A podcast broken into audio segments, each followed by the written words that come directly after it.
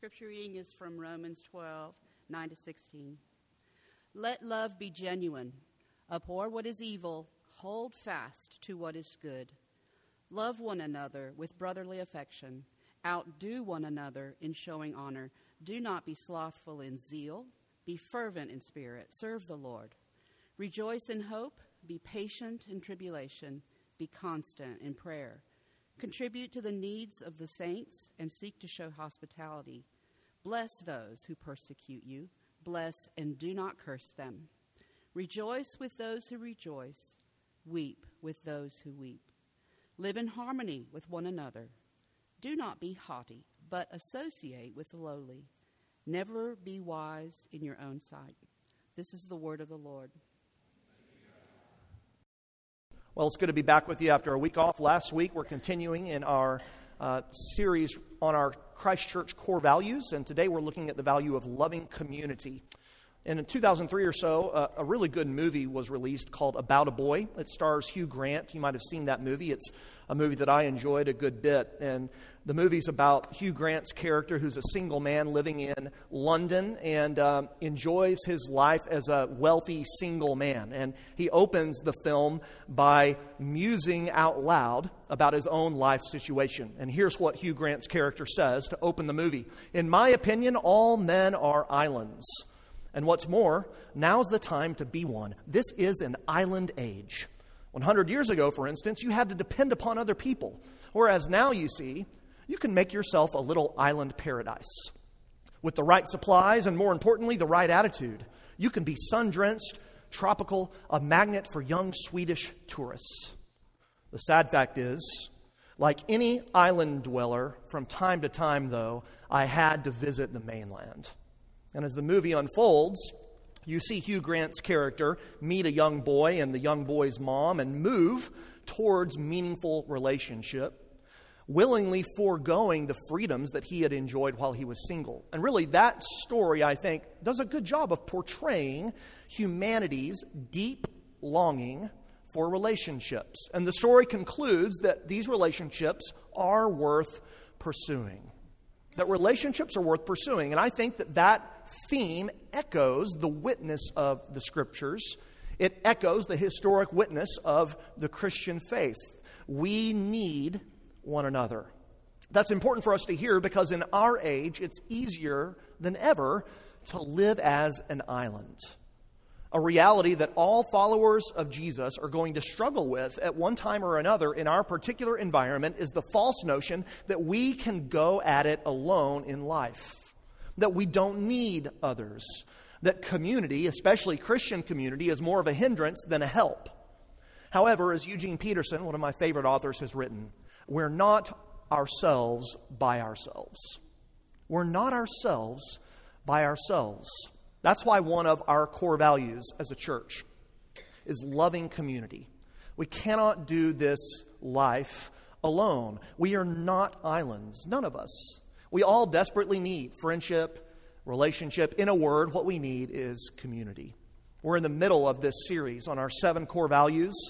And remember, these are the things that we want to be known by, known for as a church. Uh, they're what we want to smell like. Every church has an aroma. And the aroma comes from what a church values, from what a church wants to be about.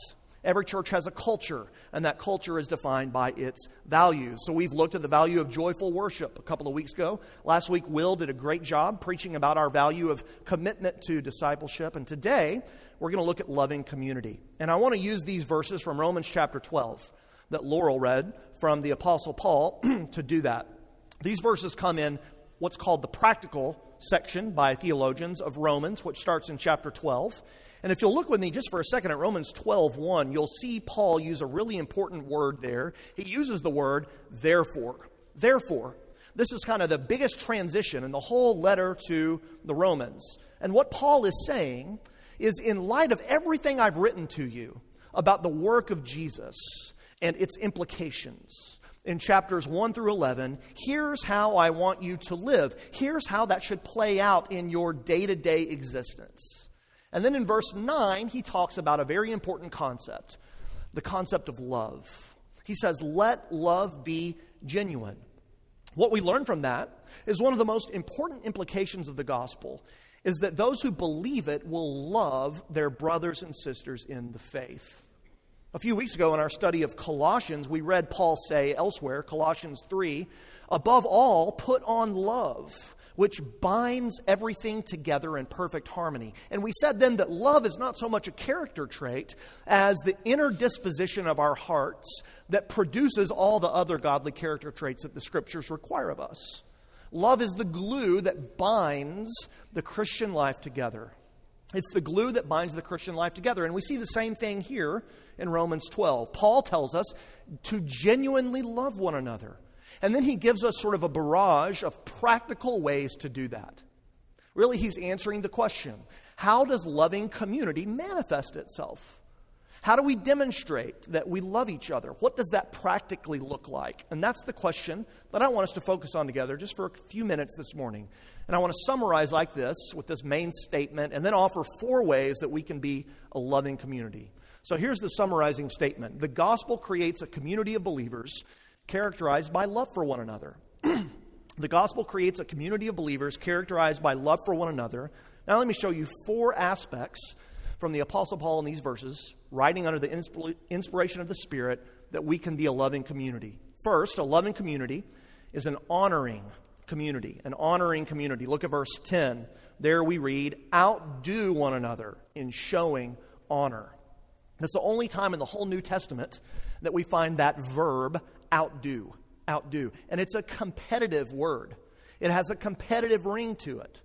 Paul is saying we should surpass one another in showing honor. That means that loving community is a community that is quick to give credit to and to recognize other believers for their character, gifts, and accomplishments. Now, if you think about that, that goes against the grain of the world that we live in. That is really a countercultural idea.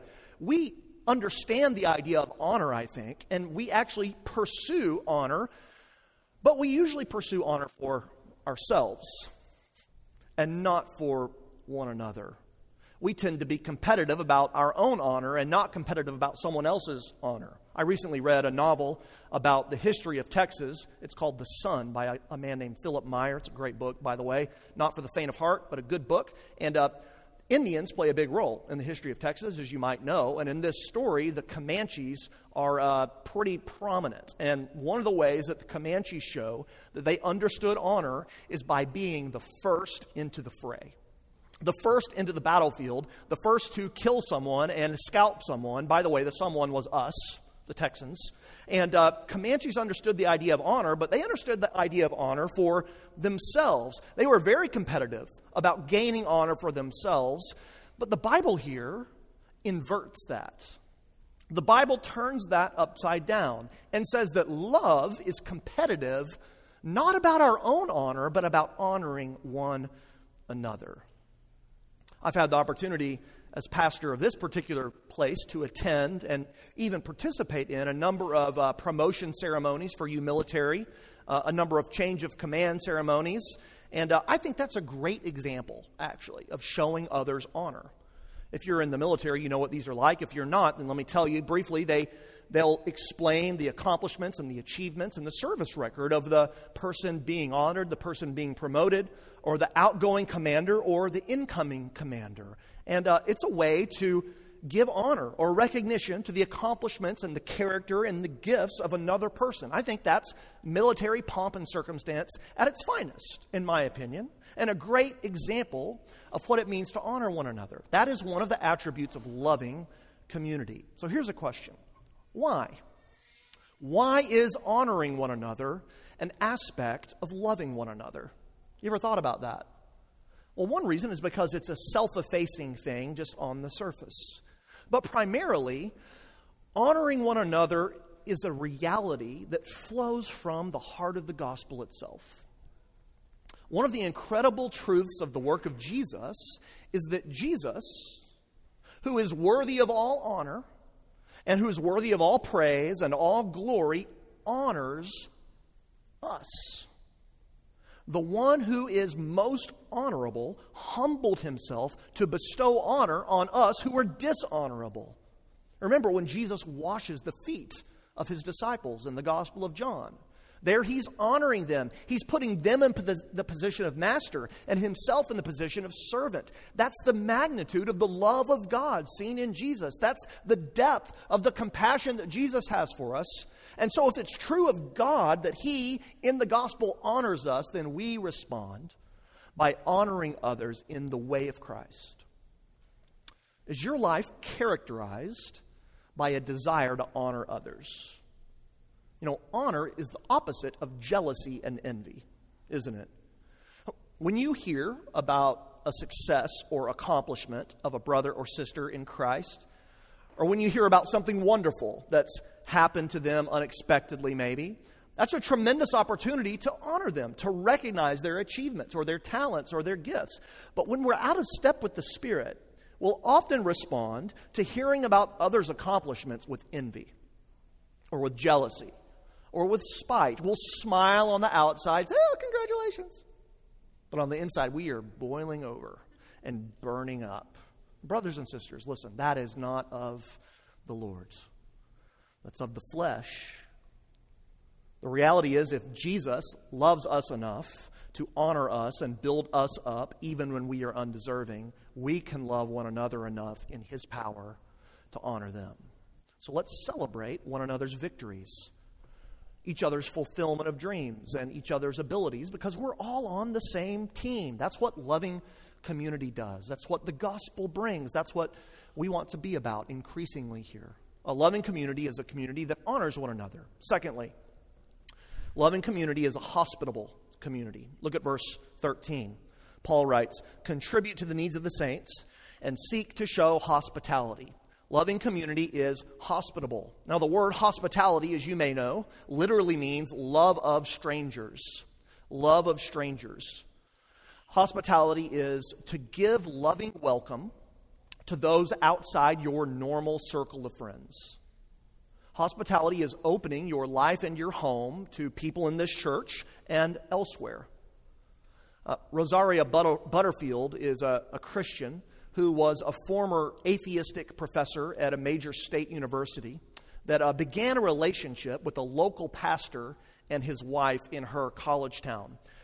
Butterfield had written an article criticizing Christianity, some aspect of Christianity, in the local newspaper. And this pastor had read the article and called her and invited her over for dinner. And um, so she agreed to come over for dinner, expecting to sort of be hit from the front and from the sides with all sorts of criticisms of her article and to get in a big debate about the validity of Christianity, et cetera, et cetera, et cetera. But instead, they just had a nice meal together and started a growing friendship. And that became a custom. These three people would regularly meet together over meals. And eventually, out of the budding relationship that she had with this pastor and his wife, Rosaria Butterfield, came to faith in Jesus largely through the practice of hospitality. And uh, she's written a great little book about this. And the book's called The Gospel Comes with a House Key.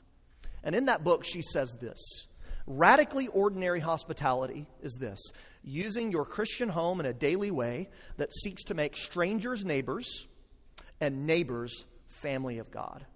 Hospitality shares what there is, that's all. It's not entertainment, it's not supposed to be. You know, I think that I think that hospitality is such an important aspect of loving community because it demonstrates it demonstrates the love of God in a way that few other practices do, especially in our post-Christian era. Think about it. What is the gospel if not the hospitality of God? extending out to us. God in Jesus is hospitable to us. God is a great host. And heaven is God's great eternal celebration. It's a banquet, it's a party, it's a feast. And God invites those who were strangers to him and makes them his friends. As Paul tells us in Romans 5, God shows love for us in that while we were still sinners and therefore enemies of his, he sent Christ to die for us. The gospel is that God brings strangers and vagrants and hopeless and helpless and homeless people like you and like me into his home. And he offers us all that he has in Jesus. The gospel is that Jesus actually became homeless so that we can have a home. Jesus was denied hospitality so that we can gain eternal, divine hospitality by God's grace. And listen, if that is true, then our loving community as the people of Jesus is to be characterized by hospitality. Are you engaged in hospitality? You know, hospitality doesn't have to be limited to the use of your home, although that is undoubtedly a major aspect of the whole picture of it in the scripture. But hospitality can also be giving up any of your possessions or time for the service of another, whether it's a home or a meal or inviting someone to share at your table or something else. And by the way, just to commend you, the Evans family were recipients of your deep hospitality this week. Uh, we were out of town last week uh, for spring break, and on our way back, our vehicle broke down, and uh, the vehicle has perished, by the way. We said a brief, uh, had a eulogy for it uh, at the end of our experience there. It was buried in the swamps of Louisiana, somewhere in a junkyard. And uh, rest in peace, Toyota Sienna. And so we had a long day getting back. We were down to one car, and within 12 hours of our being home, uh, we had a vehicle that one of you was willing to loan to us. Sorry for that huge dent in the side, by the way. Just kidding. That's a joke. Uh, we woke up the next morning to find that our washing machine was broken because, as you know, when it rains, it pours. Within three hours, Marianne texted our community group, and some of our community group people said, We're out of town. Come over to our house, use our washer. We were able to get all of our laundry done and dried and ready for the week. And we were just thinking, what would we be doing right now without the people of God? Extending their care and their hospitality to us. And later on in the week, Marianne was telling one of her coworkers at school about this experience and about our adventures over spring break. And Marianne told this lady about the care we had received from our community group and from our church, and her coworker said, Wow, those are good friends. And you know, she was surprised by the depth of our care for one another, but what I knew deep down was that that is the norm among us, as it should be, because loving community is a community that's engaged in hospitality. Third, loving community is a sympathizing a sympathizing community. Verse 12, Paul says, Rejoice in hope. Again, verse 15, he writes, Rejoice with those who rejoice, weep with those who weep. In other words, to love one another means that we sympathize with one another. John Stott summarizes beautifully what Paul says here. Listen to what he says Love never stays aloof from other people's joys or pains. Love identifies with them sings with them, and suffers with them. Love enters deeply into their experiences and their emotions, their laughter and their tears, and feels solidarity with them, whatever their mood. Now, we saw just a minute ago that the concept of honoring one another invol- involves rejoicing when they rejoice. Let me focus now for a minute on the second part there of verse 15. Sympathy involves weeping with those who weep. Paul writes elsewhere, 2 Corinthians chapter 1, that we share in one another's sufferings. So loving community laments. Loving community laments together. We sympathize with one another in suffering, in weeping. In fact, we can either, even uh, enter into the suffering of others and suffer with them. Loving community means that when one of us is cut, we all bleed. And there's profound power, I think, in collective sympathy and suffering. Uh, indeed, this aspect of our love for one another flows directly from God Himself as well. In a mysterious way, we can even say that all of our suffering in life is, as Paul says, filling up the afflictions of Jesus. Paul says in 2 Corinthians, For as we share abundantly in Christ's sufferings, so through Christ we share abundantly in comfort too. Now, getting to the heart of that mystery uh, perhaps is impossible, but what's clear is that God is deeply involved in and engaged in our sufferings. God is deeply involved and engaged in our sufferings, and if that's true, then the people of God are to be deeply involved and engaged in one another's sufferings. Now, in a sense, that's like a splash of cold water to the face. You know, if you're thinking about what it means to be a Christian, if you haven't been around church for a while, you might hear that and think, eh, I might take a pass on that one. Right? What does it mean to be a part of a loving community? Well, part of what it means, part of what it means on a very fundamental level is that you're joining with the sufferings of others. And you're inviting others to share in your sufferings, to weep when you weep. Now, listen, that is both profound and painful. And we, we kind of blanch at that. We're like, eh, I don't know, because our culture doesn't know what to do with suffering. Our culture doesn't know what to do with death. We don't know how to process these things in ways that are healthy. So, one way we love one another is simply to weep together at times when it's called for. Now, let me talk to you about this for a minute. I want you to listen. Paul does, look at what the text says. Paul does not say, he does not say, talk to those who weep. Does he say that? No, that's not what it says. He says, weep with those who weep. Friends, the last thing suffering people need to hear their church family say to them in moments of pain is God is sovereign. Is God sovereign? We're good five point Calvinists here. Yeah, he's sovereign. I'll teach you all about that if you want to know. But the sovereignty of God in suffering actually begs the question if God is sovereign, why in the world is this happening to me? Sometimes we use truth as if it's a dull hammer being pounded over another's head. We don't talk with those who weep, we weep with those who weep. Saying something like that is true, but in fact, it's just not helpful. What's needed? What's needed is silent sympathy. Listen to a non Christian write about this. Albert Camus, a philosopher, personifies a man uh, in one of his books who had just lost three sons. And this man was torn up by grief. Uh, this is a little article called The View from a Hearse. Fun reading. And uh, Camus says in the book, personifying this man who had just lost his children, I was torn by grief. Someone came and talked to me of God's dealings of why it happened, of hope beyond the grave. He talked constantly. He said things I knew were true. I was unmoved, except to wish he'd go away. He finally did. Another came and sat beside me. He didn't talk, he didn't ask leading questions. He just sat beside me for an hour or more, listened when I said something, answered briefly, prayed simply, left. I was moved. I was comforted. I hated to see him go. That's what it means to weep with those who weep. It means to enter into their struggle, to enter into their pain as best we can, to sit with them there, and to sympathize, maybe even to cry. Can we be that kind of people for one another?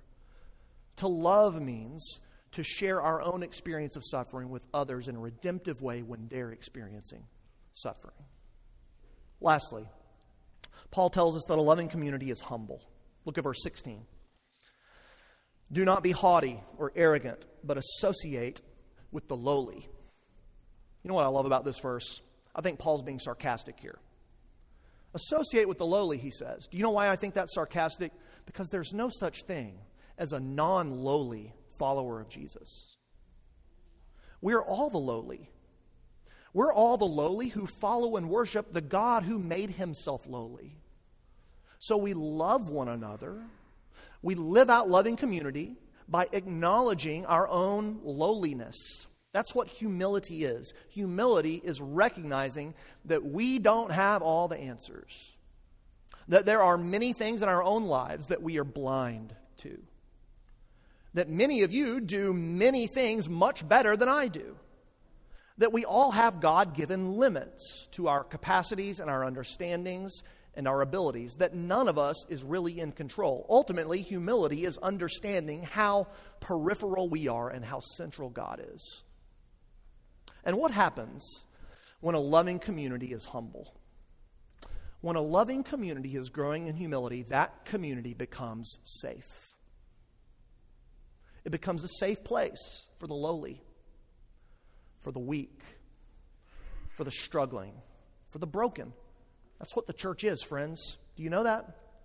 The church is not a museum for saints, it's a hospital. It's a hospital for sinners. The church is, our church is, a people who are all weak, who are all struggling, who are all broken, who are all needy. We're a people who gather each week in worship and in community groups and in relationships, completely dependent upon Jesus' grace to us. We're a people who are at all times at the mercy of the Spirit of God, leading and prompting us towards maturity. And guess what? That is actually the best possible place for any of us to be individually or collectively. Let me tell you a story and then we'll finish. Once upon a time, uh, there was a water carrier in India. A water carrier in India who used uh, two large pots for his task of carrying water from a stream to his master's house. And he suspended a pole across his neck and attached a pot at each end of the pole. And one of the pots had a big crack in it, while the other pot was perfect. And the perfect pot always delivered a full portion of water from the stream to the master's house, while the cracked pot arrived only half full each day. And for two years, this water carrier made the same journey. And the perfect pot became proud of its accomplishments. The cracked pot, on the other hand, was ashamed of its imperfection and was miserable that it was able to accomplish only half of what it had been made to do. Finally, one day, after two years of this going on by the stream, the cracked pot spoke to its owner. It spoke to him about his bitter failure. He said, I am ashamed of myself, and I want to apologize that I've only been able to deliver half my water to your house. You see, there's a crack in my side, which causes water to leak out. Because of my flaws, you don't get full value from your efforts. Then the water carrier smiled and looked at the cracked pot and said, On the way back to the master's house, I want you to notice the path that we're walking on. And on the trip back from the stream, the cracked pot looked around. And when they got back, the master said, Did you notice that there are flowers only on your side of the path, but not on the other pot's side? The master commented, That's because I've always known about your flaw, and I took advantage of it. I planted seeds on your side of the path, and every day while we passed these spots, you watered them. Now, for two years, I've been able to pick those beautiful flowers to decorate my master's table. Without you being cracked, I would not have been able to grace his house. That's the way God works. Do you know that? God uses your cracks, God uses your brokenness, God uses your issues. God is willing to, as it were, get his hands dirty in our lives to accomplish his good, gracious, saving purposes among us. Humility is recognizing that that is the process of the Christian life. Can we be more and more, as the people of God, expressed here in this one expression of the global church at Christ Church in San Antonio, a loving community, a community of honor, a community of sympathy, a community of humility, a community that cares for others more than we care for ourselves. That's what we long for because that's when we become a safe place. A safe place for ourselves and a safe place for those who have not yet heard the good news of the gospel. And I want to commend you because I believe that we are that. I believe that we are that. I believe that's one of the things that the Spirit has done, done among us in the last five years. I want to encourage you to continue to love one another well as Christ loves us.